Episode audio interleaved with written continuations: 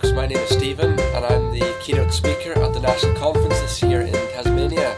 I've been before, I love coming to Australia and I'm looking forward to coming again and uh, seeing Tasmania in all its beauty as well as meeting all of you. We're going to be thinking about the whole issue of engaging in the keynote sessions. Uh, we live in a culture that's increasingly anti-Christian, against the gospel, uh, where people who believe in the gospel are faced with all kinds of hostility, strange looks and reserve. How do we relate in a world like that? Well, Peter in his book uh, writes to Christians who are also aliens and strangers, as he, as he terms it, uh, Christians who are facing all kinds of issues and problems and some very direct persecution. But he does not want them to be afraid or to uh, keep quiet.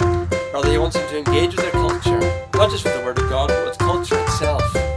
Living the right way, saying the right things in the right way, and by doing so, making an impact. So that's what our keynote session is going to be about. How do we engage?